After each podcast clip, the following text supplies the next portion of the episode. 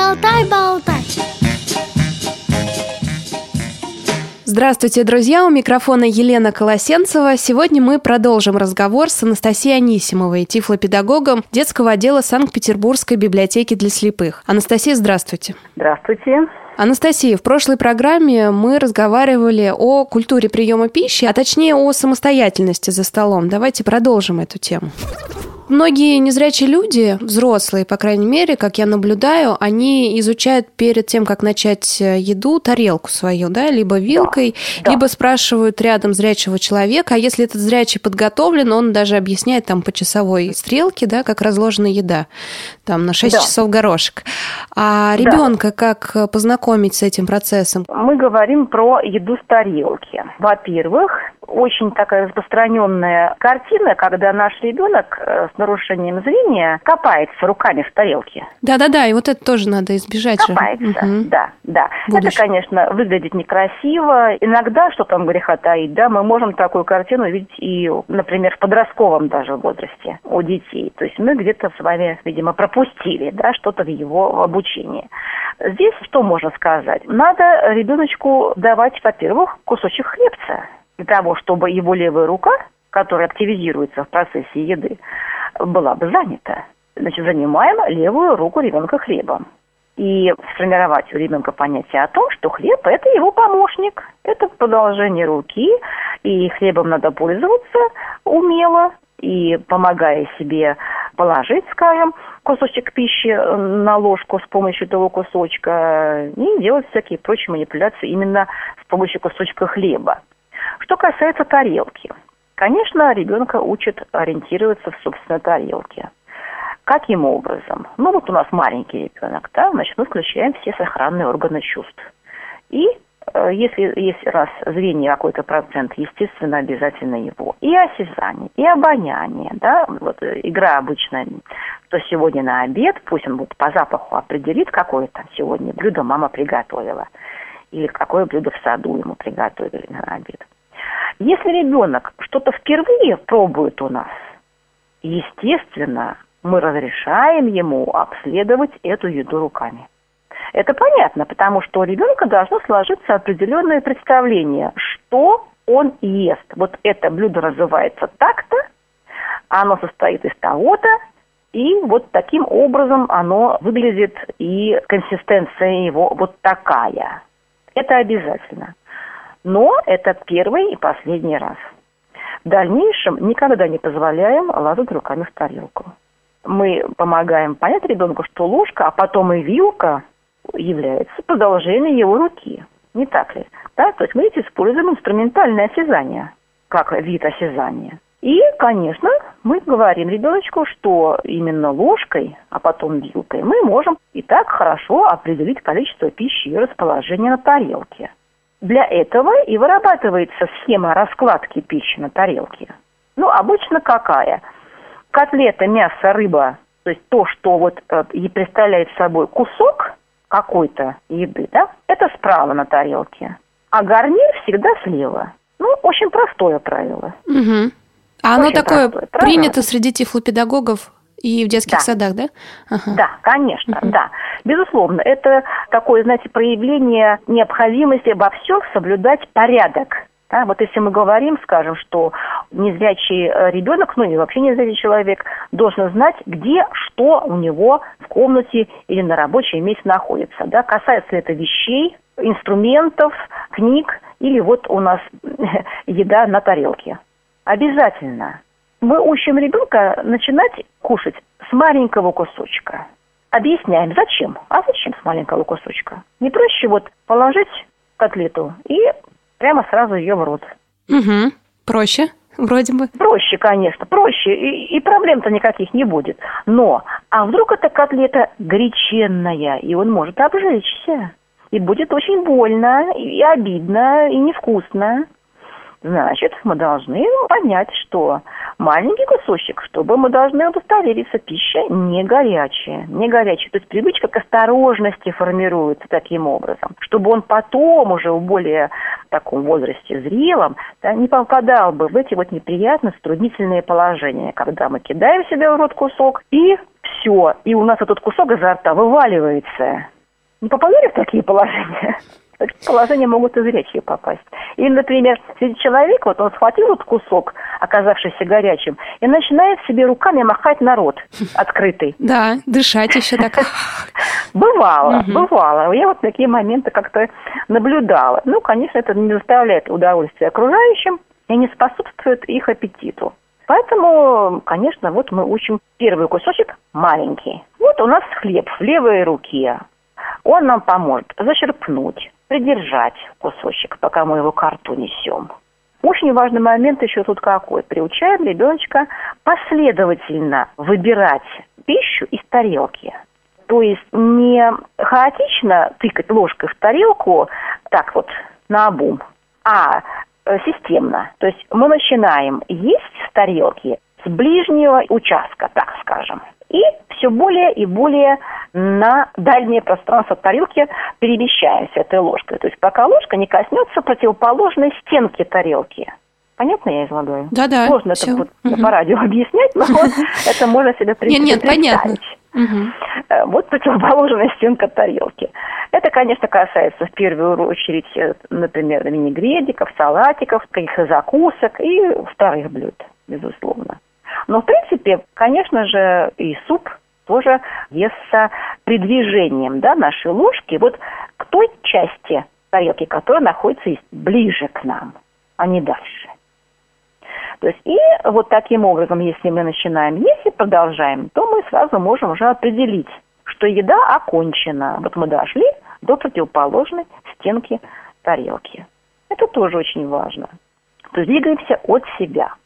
Так что вот э, могу сказать, что, конечно, незрячий человек обязательно следует этим очень простым правилам и в своей уже взрослой самостоятельной жизни.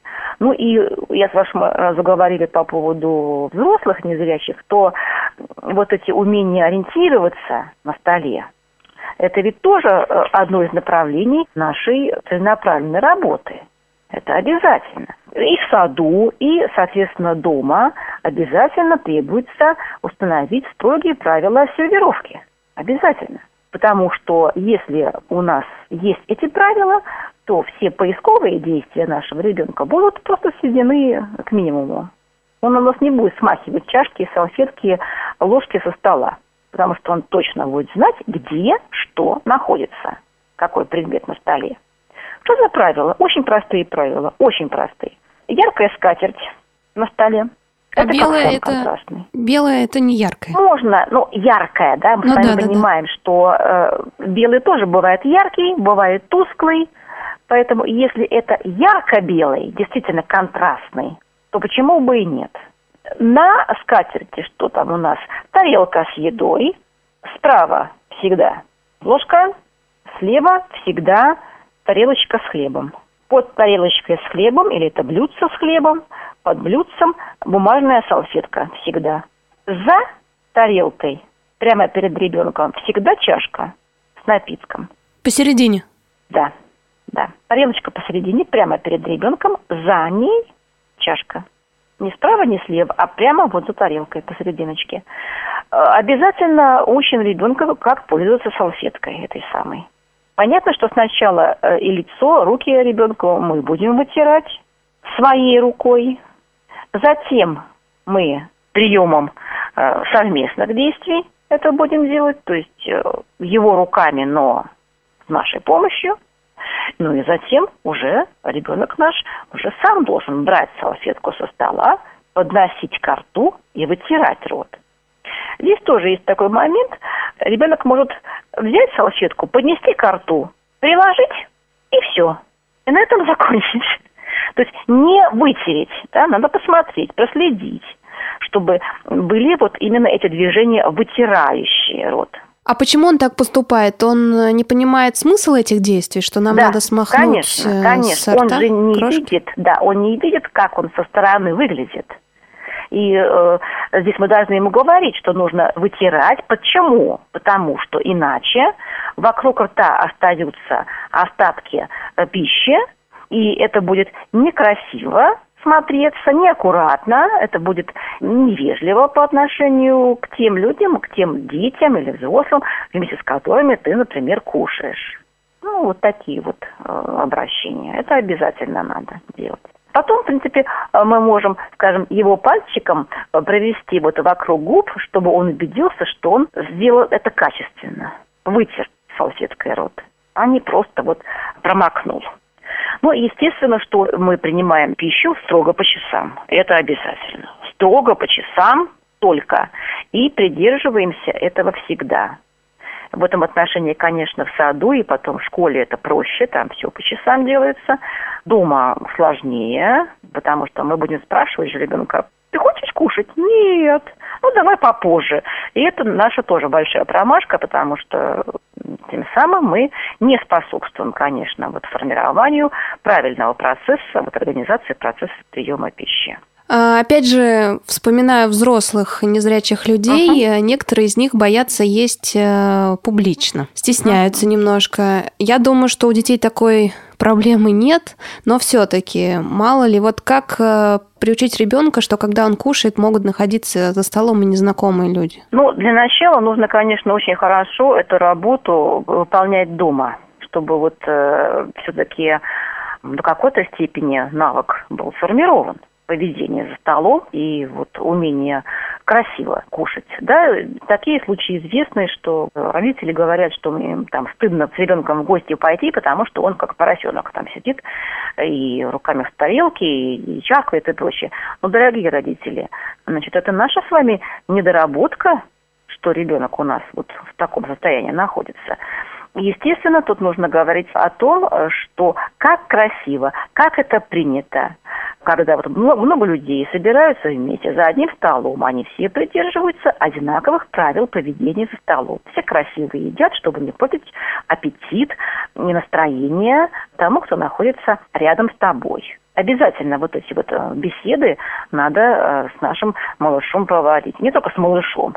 Это надо напоминать, конечно, всем. И в старшем дошкольном возрасте, и в школьном возрасте насчет э, вот эстетики приема пищи, конечно. Другое дело, что почему стесняться может человек, скажем, там, зайти куда-то перекусить вот днем, да, вот процесс приема пищи, потому что он попадает э, все-таки в незнакомую ситуацию, когда никто не будет перед ним расставлять, скажем, те же предметы сервировки стола так, как он привык дома. Это же ситуация другая. Совершенно другая ситуация.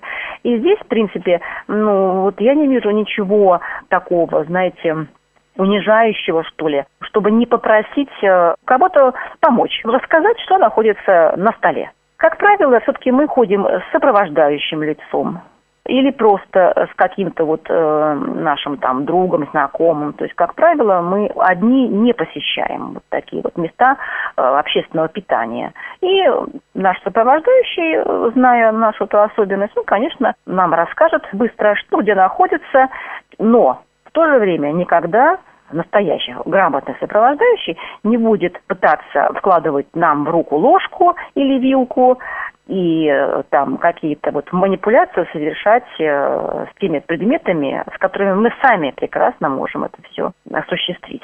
У нас иногда странные взрослые могут взять салфетку и вытереть губы взрослому человеку.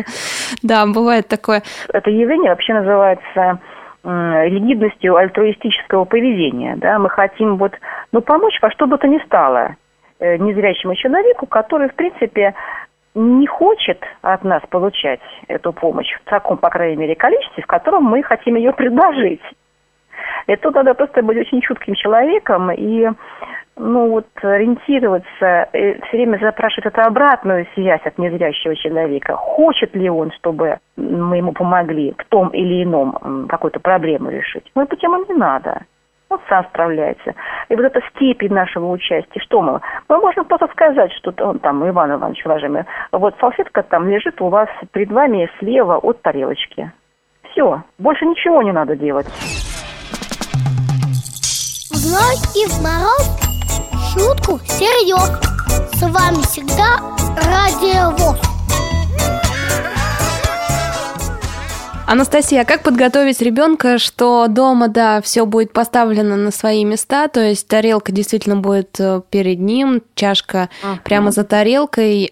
Но, например, мы пойдем в гости, и там уже будут сервировать стол не родители, а их знакомые, и они не будут ставить чашку в центре, а поставят ее справа. И уж хлеб точно не будет лежать на тарелочке отдельно, а будет лежать в лотке для всех э, одинаково, посередине стола, допустим. Конечно. Ну, никакого стресса здесь тоже мы не должны нагнетать, никакой паники не должно быть. Все равно, вот сейчас как-то принято, что, например, дети отдельно, да, э, у них вот детский праздник, дети за отдельным столом, и там перед ними какое-то угощение.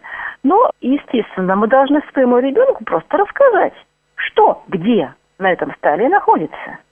Вот не зря я все время говорю, что мы должны оречевлять каждое свое действие, каждую свою манипуляцию подвели ребеночка к столу и рассказали, у тебя прямо перед тобой тарелочка, на ней кусок торта, ложечка справа от тарелки, как мы с тобой и привыкли, а, например. А чашка, ну, вот там-то, где там она у него будет стоять.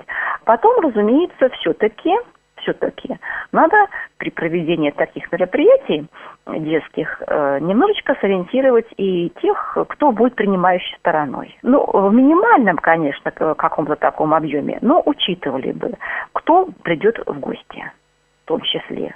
Ну, делать это очень так ненавязчиво, тактично, буквально вот сориентировав для начала, сориентировав. Ну и потом смотреть, чтобы наш ребенок э, не сильно бы, скажем, испачкался, например. Вот там дети все любят испачкаться, и у всех у них замечательные рты э, в торте, и, и носы у всех в креме или в мороженом. И тут уже непонятно, кто из них там зрячий, кто из них не зрячий. Они все чумазые. Да, допустим, если мама будет э, подгонять э, сервировку под то, как она делает дома, это будет правильно ага. или нет? То есть она заранее посмотрит его стол, за которым он будет сидеть, и поставит чашку там, где она обычно ставит. Я думаю, что в этом ничего не будет криминального. Я думаю, что да. Ну, чем младше ребенок, тем, я думаю, больше э, смысла вот в этой предварительной подготовке. А ну, в дальнейшем можно это уже не делать, чтобы его подготовить ну, к тому, что да, когда мама не да. будет, то такие случаи да, тоже возможны. Совершенно верно.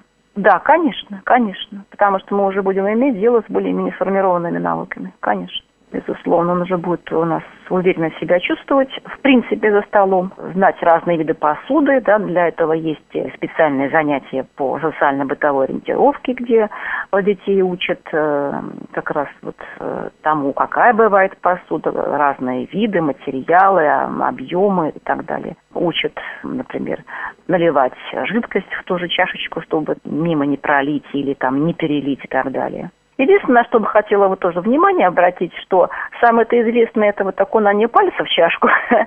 Но если мы говорим про э, публичные какие-то вот у нас э, чаепития или там э, застолья, то, конечно, палец-то не стоит в чашку окунать, а уже ориентироваться на счет как это обычно делается, да, семь раз это полная чашка, три-четыре раза это пол чашечки или стаканчика, или, может быть, на вес. Ребенок должен понимать, в какой ситуации что будет более уместным. Анастасия, наш разговор подошел к концу, и, как всегда, в шалтае-болтае прошу подвести итоги и сказать самое важное по теме разговора. Значит, самое важное, дорогие родители, это терпение, как всегда.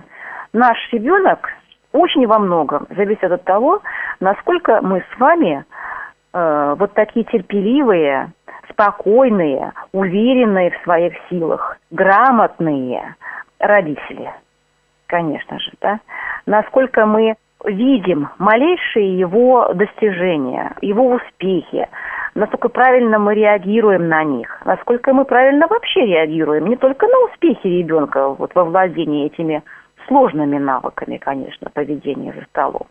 Мы можем э, не только ведь показать, что мы рады, мы можем показать, что мы недовольны там каким-то действием э, или вы удивлены каким-то его результатом. Но делать это надо так, чтобы не унизить ребенка, чтобы э, чувство собственного достоинства у него присутствовало, и чтобы он понимал, что в семье его любят, уважают, ценят, и он точно такой же, как и любой другой ребенок. Спасибо большое за советы. Анастасия, они очень важны и действительно пригодятся в будущем нашим детям. Очень надеюсь на это. Я с вами, друзья, прощаюсь. Напомню, что мы сегодня беседовали с Анастасией Анисимовой, тифлопедагогом детского отдела Санкт-Петербургской библиотеки для слепых. С вами была Елена Колосенцева. Помогал мне сегодня звукорежиссер Илья Тураев. До встречи в эфире «Радио ВОЗ». Если у вас возникли вопросы к специалистам, которых мы пригласили в гости, а также если вы хотите предложить тему или принять участие в записи, пишите нам по адресу радиособака радиовоз.ру с пометкой «Шалтай-болтай».